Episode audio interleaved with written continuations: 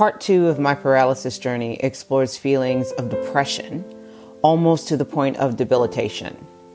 This was the first experience I'd ever had with such feelings, and because I am curious, skeptical, and sometimes obstinate by nature, I journaled and kept track of my feelings so that I could hopefully go back and examine them when I had a little more clarity about what was happening.